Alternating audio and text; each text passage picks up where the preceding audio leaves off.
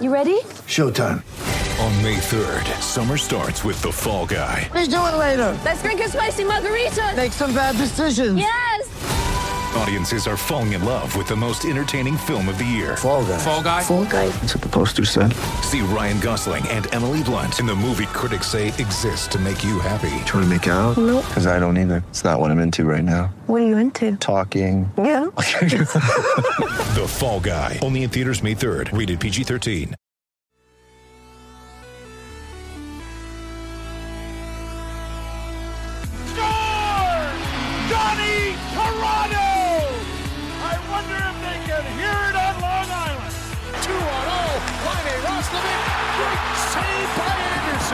Stayed onside.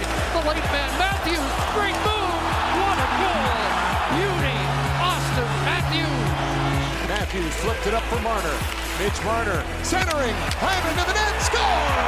Scores. He took fast down and his jock strap is in the corner of the ring. Here we go. Episode 11 of Not Another Leafs Podcast on the Hockey Podcast Network. Ken Stapon and Brendan McCarthy with you. BMAC, how you doing, buddy? Kenny, I'm good, man. A lot of upsets in Paris on clay today. Let me tell you, man, I've been covering loads of tennis of late. Yeah. You were up pretty early this morning doing the tennis. Man, I got to tell you, I was in the 1050 studio on Saturday morning doing the Greg Carrasco show, and there was a couple of guys covering the tournament, and they looked miserable to be. It's early. I mean, a lot of people are in Saturday morning. Yeah. I mean, a lot of people are in as early as 3 a.m., 4 a.m., but world number two, Simona Halep, goes down in straight sets. 6-seeded Alex Zverev went down. Dominic Thiem almost went down in 5 sets, but he closed it out. So a lot of teens making a name for themselves. Yeah, well, it's that transitionary period, right? And with the old guard getting older, Nadal's getting up there, Djokovic is getting up there, Federer's up there. It's going through that transitionary period where there's going to be the new dominant stars who are coming up now. And we mentioned Denis Shapovalov last week as being the best Canadian player at the moment, cracking the world top 10. It'll be interesting to see how he can take advantage of the opportunities that are going to present themselves based off the fact that the old guard is getting older. And speaking of the old guard, the Tampa Bay Lightning get over the hump, winning the Stanley Cup. I mean, not a huge surprise because we saw what was going on with this team over the last couple seasons. I mean, the most dominant team in the regular season, by my estimation, 2 years ago. This year, string together a great one up until the stoppage, and they're able to get it done and win the Stanley Cup. Good Lord. I mean, if they lost again, it just would have been – it would be a nightmare. It would have been chaos. Oh, my God. It was pretty chaotic in Florida, though. Do you see that? Like, it just seems like nobody gives a shit about the pandemic. What a disaster, man. I love Patty Maroon, though. He's got, like, the same antics as Ovechkin did when the Caps won the Cup in 2018. I think Patty Maroon's just going to go all summer. Guy wet his pants, though. You see, I don't even know if that's true, but, like, maybe he was just, riding a jet ski and, like, I don't know, maybe – yeah, there's a lot of water sports going on down there. A lot of water action going on. Yeah. I see them wheeling around with a cup on a jet ski. I was like, you might want to slap a life jacket on that thing. And yeah, I know. What was that? I mean, at least that's why they have 2 cups, though, right? Is so that these guys can just wheel around with it, beat it up. They're letting like the fans drink out of it, which I found just astonishing, given the current climate down there. Like it's a Corona hotbed, and everybody's just taking drinks out of the Stanley Cup. And it's like, all right, I guess. I was a little perplexed by that. Again. I mean, you know, that's the whole point why the NHL set up the bubble, and you know, there's players high-fiving fans, and it's hard. I get it. Like you just won the Stanley Cup, but it's like, well, all that 60 days in the bubble, isolating, and you know, playing without fans is almost all for nothing. If you know, cases continue to spike down there, which they've been probably hit the hardest. No. Well, I don't think that it would all be for nothing. I mean, obviously they got through the tournament, no positive cases. They've been the only professional sport to accomplish that, where there was 0 cases through the whole season, or the whole continuation, I should say, of the season and the postseason in the bubble.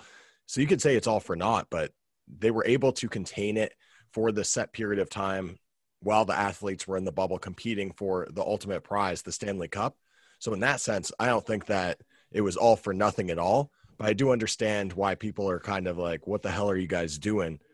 Because it's not necessarily the best look, especially when you look how cautious Canadians are being, trying to keep this thing under wraps. And then it's just like all hell is breaking loose south of the border.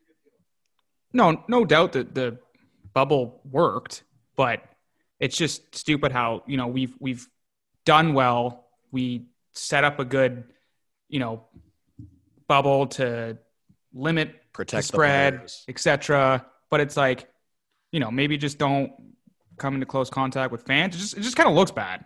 Yeah, but, you know, obviously they're ecstatic, which they should be. And I hate hearing about the asterisks and people saying this doesn't matter because you're still dealing with the same talent. I hate hearing about, you know, oh, there's no travel. It's like, no. That's who is it that tweeted about that? Was it Damian Cox? It was Cox saying that this was like one of the easiest Stanley Cups to win ever, and then that was BS. Yeah, I forget who went back at them. Barclay Goodrow. Was it Goodrow? Okay. Yeah. He was just like, "What the hell are you talking about? Like, you wouldn't know playoff hockey if it like hit you. Like, we gave the old Northland sandwich right across the face."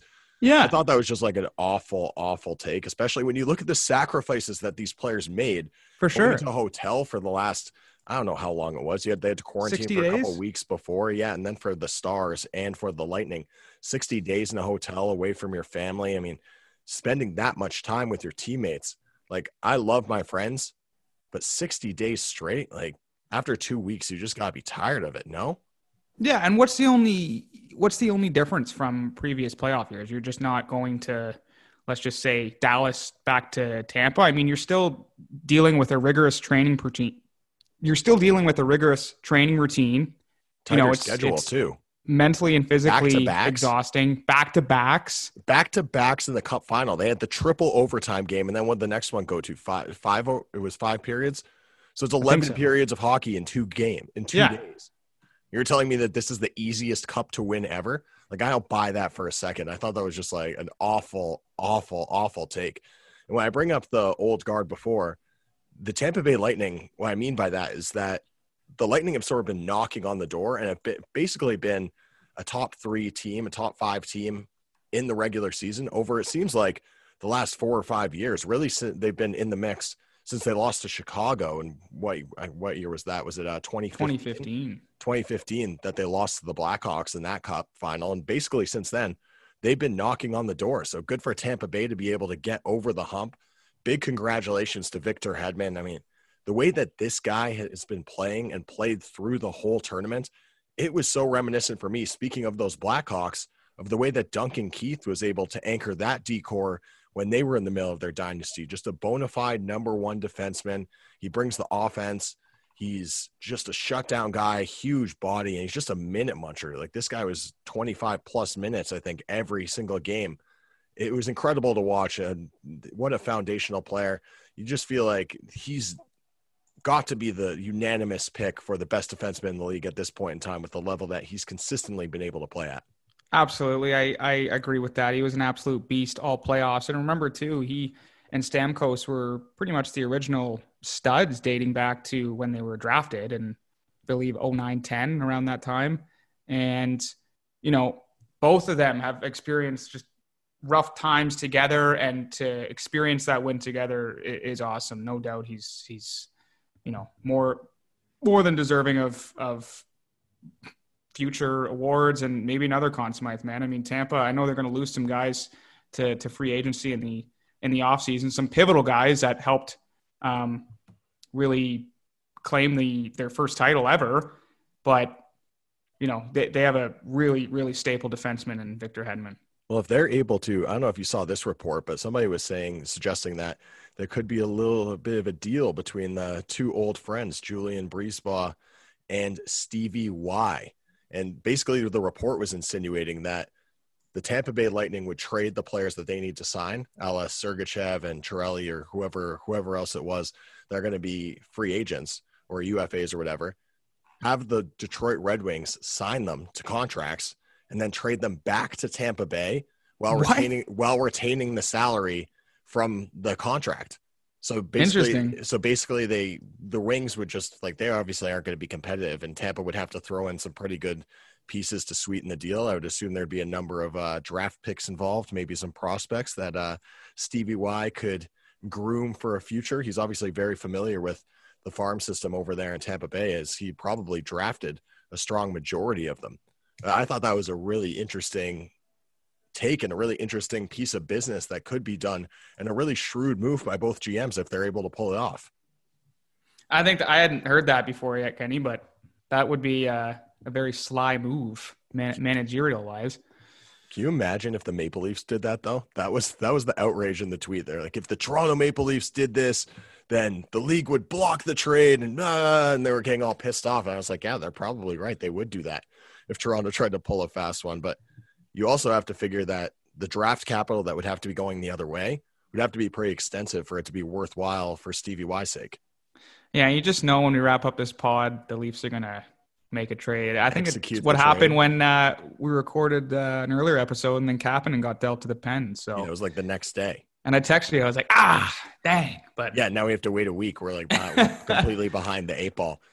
I want to talk about Steven Stamkos for a minute and the effect that this win is going to have on his legacy moving forward. This player, like, you really felt for him when he got the cup. I mean, it was a weird sort of situation, like a weird ceremony. Obviously, he was only able to play a couple minutes through the whole Stanley Cup run, made his appearance in the one game, scored the goal, and then proceeded to leave the game with the aggravated injury. So a little peculiar, maybe. I know it's tradition to give the captain the cup, but you feel like you could have skated Hedman up there to take the cup from Jerry.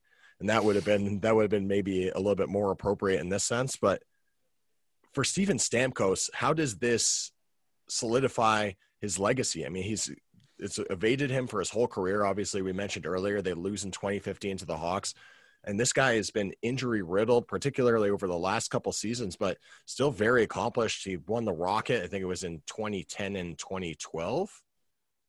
Correct. It was like, yeah. It was in the late 2000s.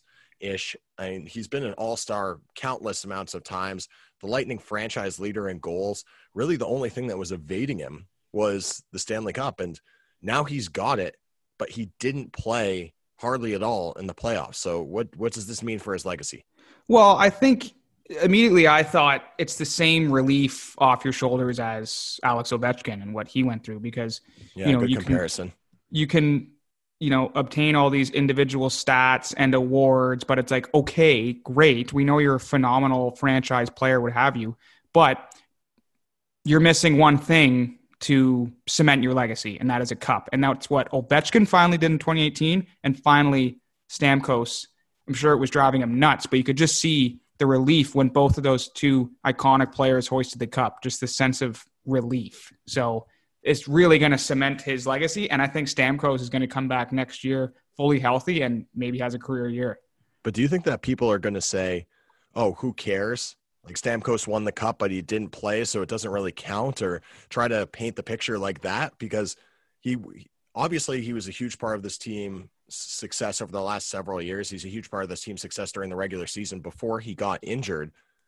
But there are going to be people who are going to say, yeah, he's got a cup, but he didn't play hardly at all. He scored one goal in the playoffs, and he didn't help his team. One goal in 3 minutes. He had 3 minutes of ice time. Yeah, okay. Like, I want to see a full. Listen, this is not my take. I'm just saying people are going to say. No, I'm not pointing fingers at you. I'm just saying, how can you say he hadn't made an impact? Yeah, what if you gave him, 18 minutes of ice time? What if he probably scored a hat trick? Well, if you're going off one goal every 3 minutes, then he would have been at six if he was out there for 18 minutes.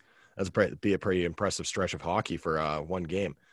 But that people are going to say that, though, you know that there's going to be those grumpy people out there who are going to be like, waving their cane at them. All the boomers are going to be waving the cane out there. I love that, waving the cane. Yeah, they're just going to be super pissed off. Like, to me, I don't know if this is like necessarily a hot take, but to me, Stamkos has been the best player in Tampa Bay Lightning history. Like, and I know it's Marty St. Louis, Vinny LeCavalier, Dave Anderchuk, as you brought up last pod as we were talking about the alumni. Right. We've had some terrific, terrific players that have gone through the organization, but Stamkos is the leader in goals. He's only going to continue to build on that moving forward. And he's really set the foundation and the bar for this organization to be successful over the last decade. I absolutely agree, man. I'm actually just looking through HockeyDB and Stamkos' stats. I mean, career year was probably 2009, 09-10. He had, pardon me, it was 18-19. He had 98 points. You know, with a cup under his belt, man, I mean, what if he eclipsed the 100-point mark? I think that's the last thing that he needed to do to prove himself as a world-class, all-around world-class player. He's done it. He'd like to get so now the weight's lifted for sure.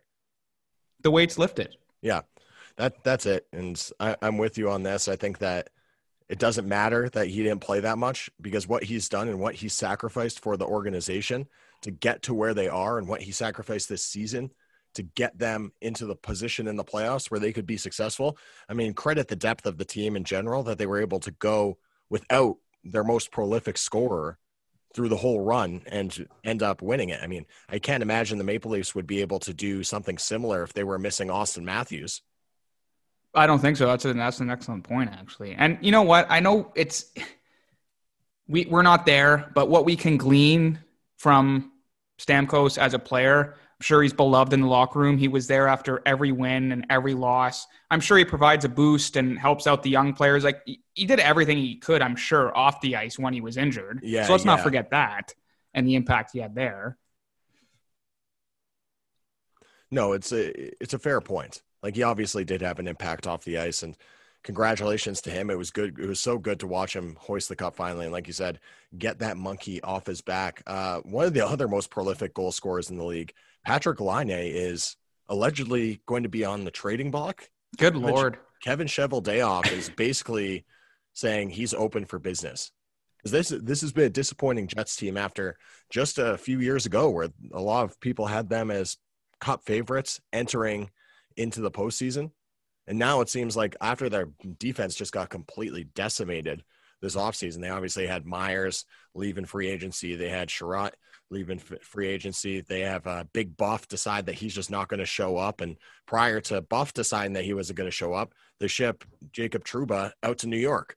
So a completely decimated back end to this season. Probably if it weren't for the stunning play of Connor Hellebuck, they would have been in a lot worse position. And I think that Cheveldayoff understands that this team no longer, as it's constructed, is going to be able to make a deep run at a cup unless they make some adjustments.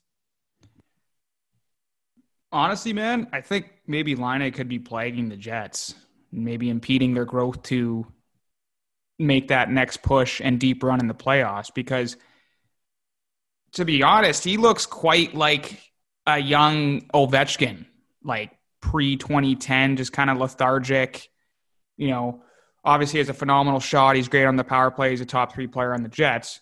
But this could perhaps be a blessing in disguise if Kevin Cheveldayoff is able to pull this off and perhaps get a very valuable piece in return. Obviously, it's easy to say pull the trigger and do it, but, you know, it could help Laine and it could help overall the Jets team, because like the Leafs, they're in win-now mode. Yeah, for Laine and for the Jets, for that matter, this could be a good move. Sometimes it, just a change of scenery can do a big boost for a player. And let's not underestimate the value of Patrick Laine. I don't want to come in here and suggest that he's just like dead weight or anything like that. I think that he can leave a little bit to be desired on the defensive end of the ice, and the two-way game isn't necessarily there.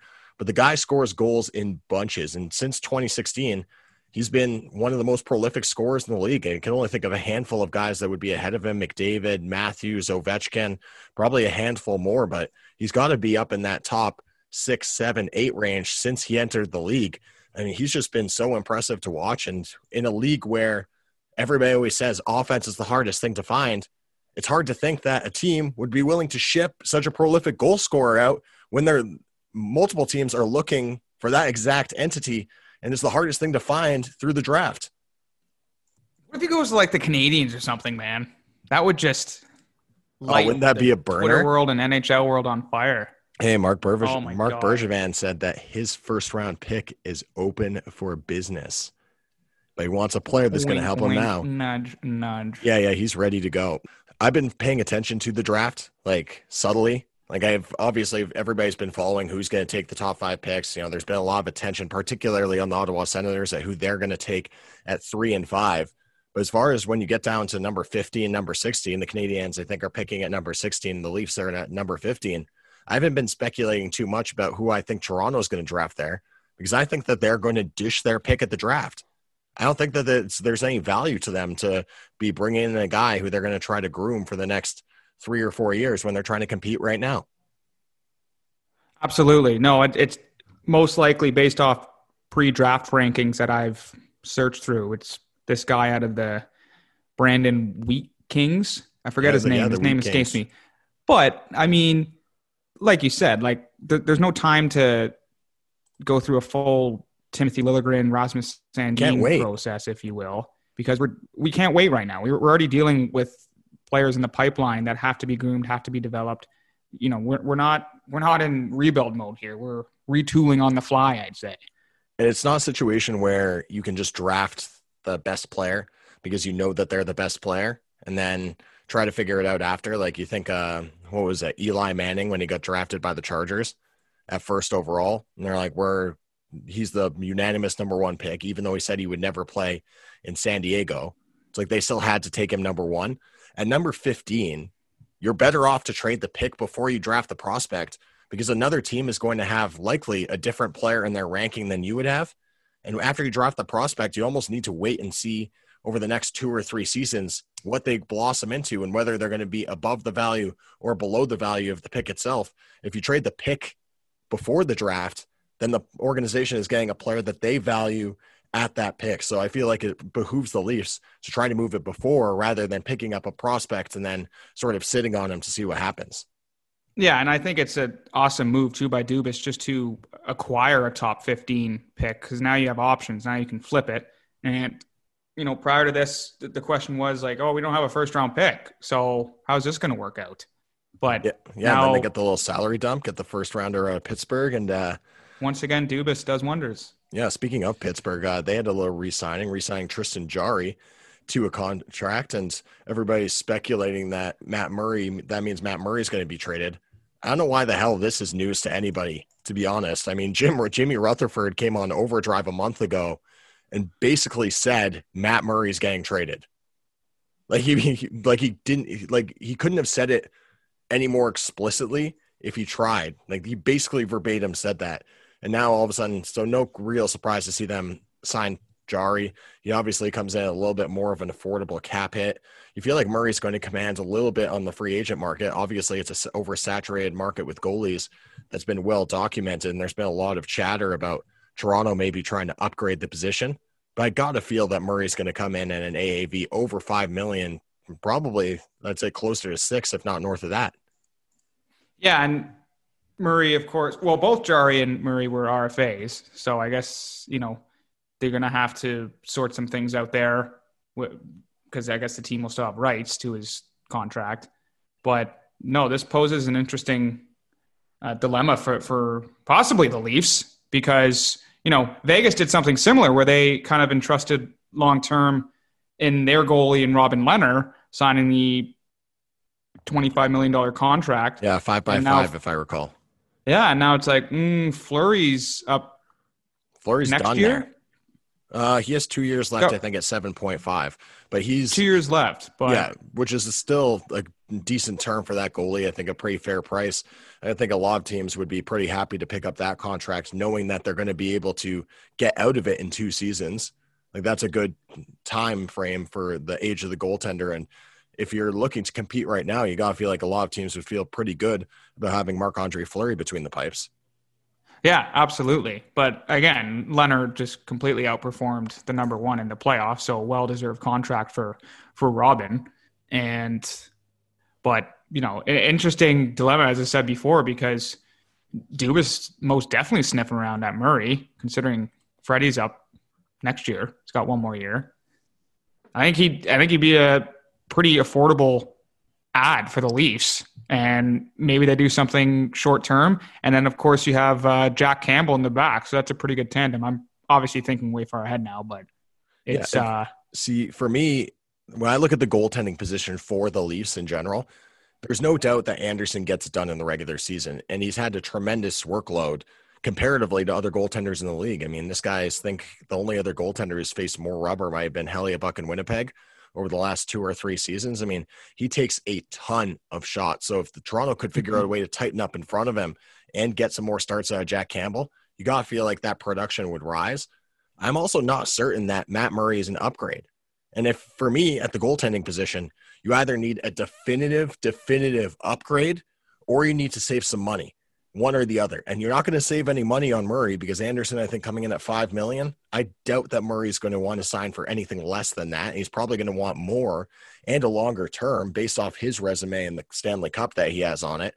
And then you look at, on the other side, like Anderson's success, and obviously it's been well documented, his record in games where he's had the ability to close out a series, but that's just as much on the team. Like they've let them down and by not playing tight defense in front of them. And it's been well documented, the Game 7 sort of soft goals that he lets in, and that's all well and good. But I think that if you're going to do it, it has to be a surefire slam dunk, take it to the bank. And I'm not thinking that Matt Murray is giving me those vibes as a Toronto Maple Leafs fan.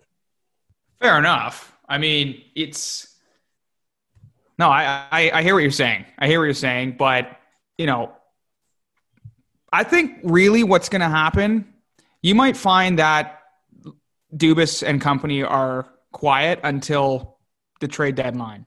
You know, with Freddie, he's going to become a UFA in 21. So, you know, depending on where the Leafs are at come the modified season, I guess the new February would be what, like June, if the season starts in January. So whatever the trade deadline is, the new modified trade deadline, whenever it is. Pardon me?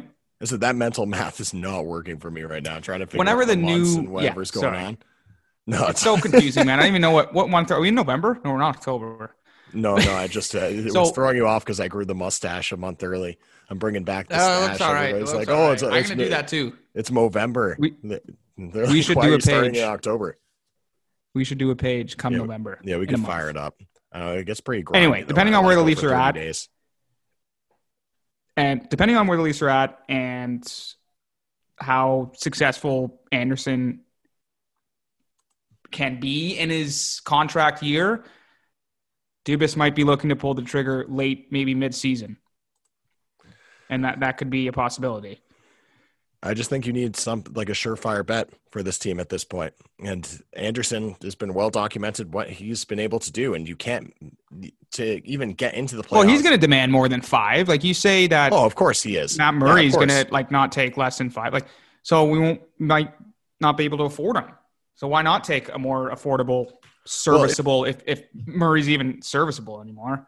I mean, he does have 2 cups in the past 5 years. Yeah, but it's coming off his worst season by far in a Pittsburgh uniform. Like, he never really had it going for him, and he lost the starting job to Jarry by the end of the year. So I guess he's technically under the category of serviceable. Yeah, serviceable, but I don't know how serviceable he's going to be when you look at the patchwork decor that's in front of the net for the Maple Leafs. I mean, man, if he can't get it done with the decor in Pittsburgh, not that that's one of the best in the league, what makes you think that his numbers are going to spike with Rasmus Sandin, Travis Dermott, and Justin Hall in front of him? Change the scene, man. Like Patrick Laine. Yeah, because Toronto – honestly, Toronto's Murray been anywhere else? So welcoming. No, he's drafted. I'm pretty sure he was drafted by Pittsburgh, but Torontonians, I'm sure, will be very welcoming of Matt Murray if he comes in and just starts laying greasers. Just letting in 3, 4, 5 goal games. Oh man, then wait to see what's trending on Twitter. It'll be #FireDubas, #MurrayOut. Oh geez, you can see it now. It's been a while since you've heard the Fire Dubas hashtag, eh?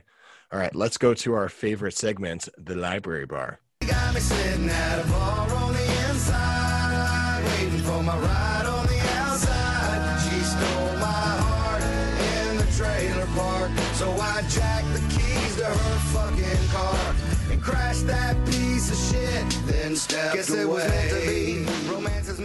Good old Library Bar. That's really all I got for you. Didn't really have an intro prepared that time around.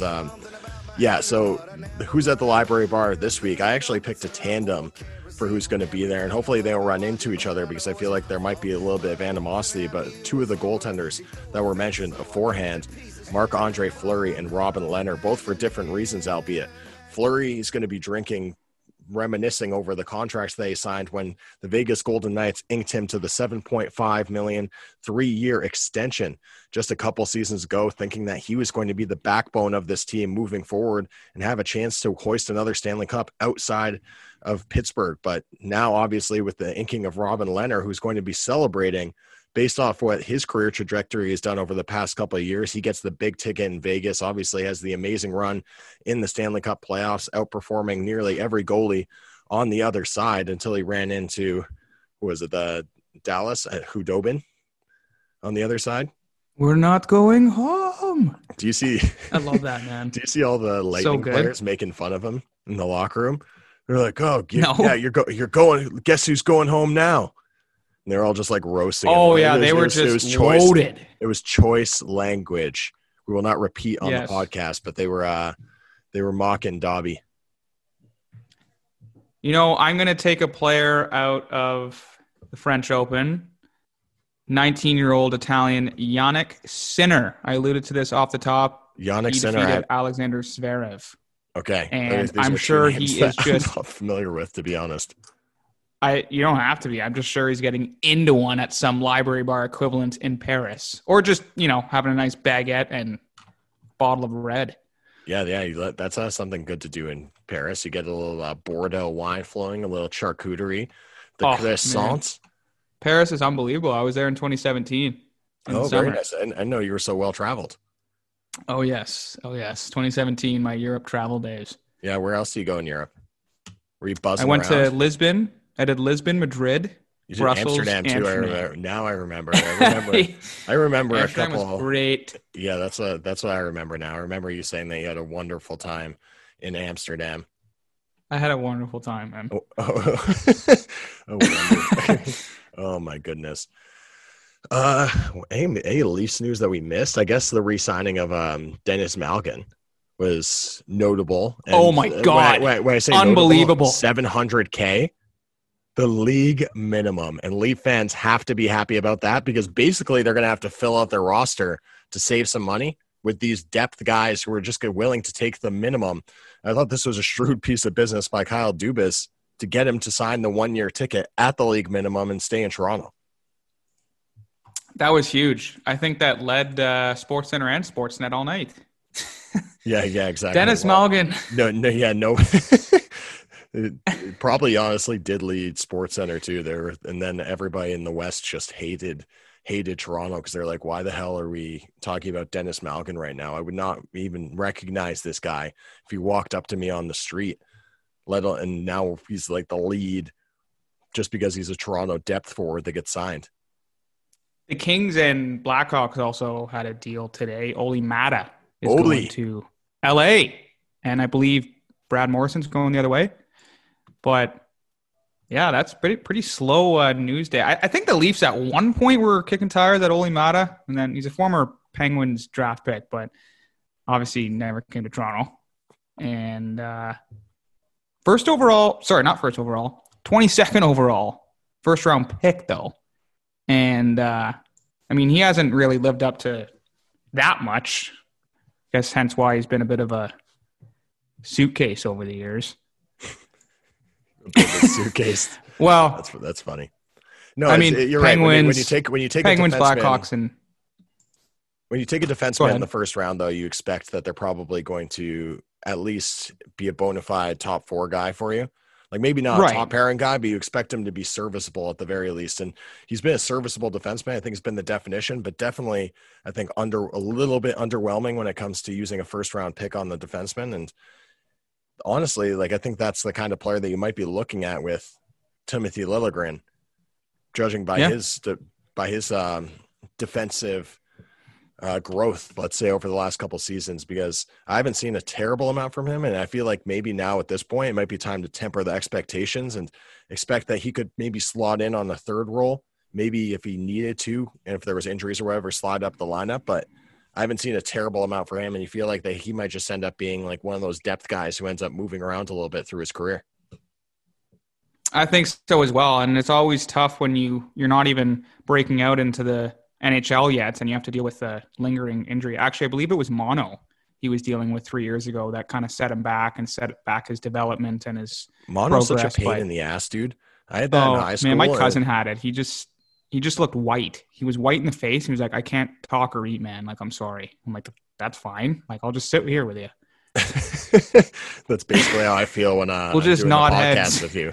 When I'm doing the podcast with you, you look a little pale in the face, and you're just like, all right. Like, sometimes I ask you questions, and then you just don't answer. And I'm like, all right, well, that's fine. I'll just sit. My last coffee was at 11 a.m., man. I've been up since 5, so I'm a little spacey today. I've been on the espresso grind, so even now the drip coffee isn't really getting it done. I have the double espresso, and I've got the French press at my house here, and I'll drink like a whole thing, and then I'm still going back for like number 3. I don't know. I might have to get some extra caffeine or something cooking. Sometimes, I don't know if you do this or if this is weird, but sometimes when I get sometimes I'll get like a triple espresso, and I'll like sniff it before I consume it just to get that like, whoa.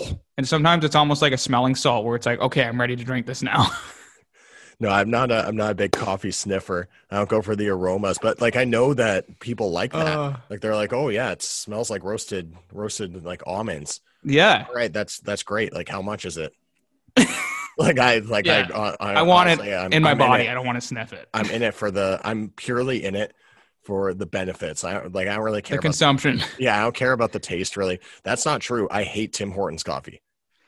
Yeah, like I'm kind of falling off that too. I can't stand it. Like I drank it a little bit when we were in school together, just because there was one across the street. But anytime that I could avoid it, I actually ended up stopping going there.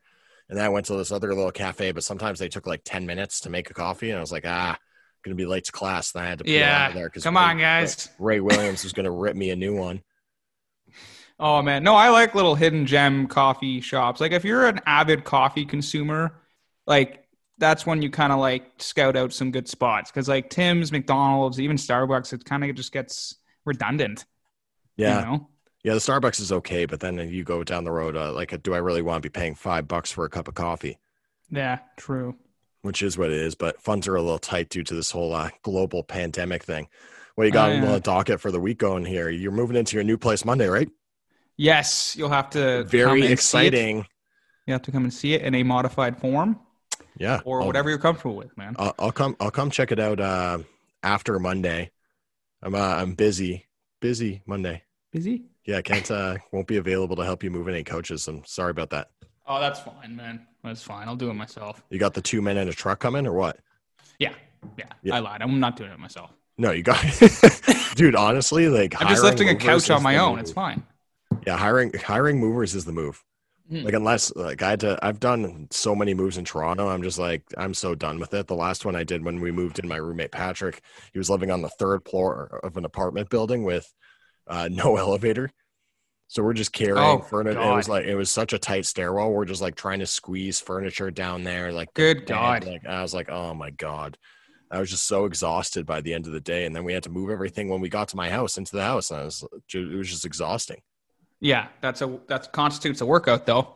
Getting everything done. Yeah, I guess it counts for something. It's like I don't even have to go to the gym anymore, as well, just because I've been hauling all these kegs up the stairs at the brewery. So that's been good for the traps, for the lats. Oh yeah, I love doing like activities that don't involve like a dumbbell. Like if you can just do like activities that work muscles, like carrying stuff, whether it be moving, it's great, and you like feel it just as much.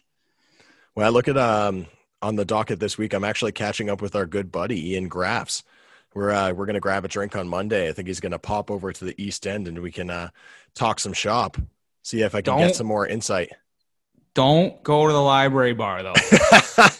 I was honestly thinking about going there with him. That's why I was trying to get you to come. I know. The library bar, but like, I think that we have to be the first ones to go there. I don't think that I can bring Ian Graffs there in conscious. No, I think you guys should just kind of keep it casual. Maybe go to like Gabby's or something, or maybe he'll get you a nice steak. A little left, yeah. Those athletic guys getting paid the big bucks. Ian, if you're listening, it's going to be a nice porterhouse on you. All right, you got anything else, buddy? No, I'm ready to sleep and do more tennis this week. Yeah, enjoy, buddy. Enjoy the early mornings. Catch up on that rest, and we'll catch up soon. Thanks to everybody for listening to this episode of Not Another Leafs Podcast on the Hockey Podcast Network at HockeyPodNet. Follow us on Twitter at Ken Stapon, at BMcCarthy95, at LeafsPod. Thanks again for listening, and we'll catch you next time.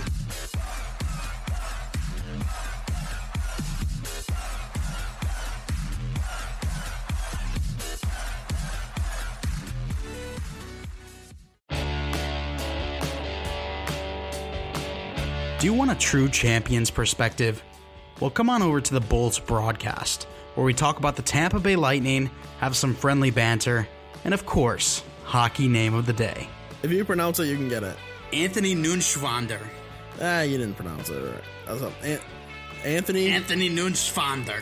It's N-E-U-E-N. It's Neuenschwander. Anthony Neuenschwander. Dude, I always slept in German class, so I don't know how you expected me to put that together. Come on. You only took it for 4 years. I took it for 2. You took it for 2 years? Oh, no. Jado took it that long. I took it for 2 years and was, like, asleep in all of German 2. Oh, you only took it in junior high. You didn't take it in high school at all. No.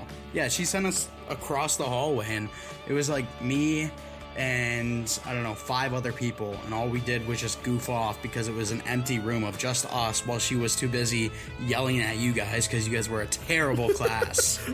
No, we weren't a terrible class. A couple people were terrible people. I'm not going to mention names. Not going to call it anybody in this pod. It was Chase Crawshaw. It was 100% not me.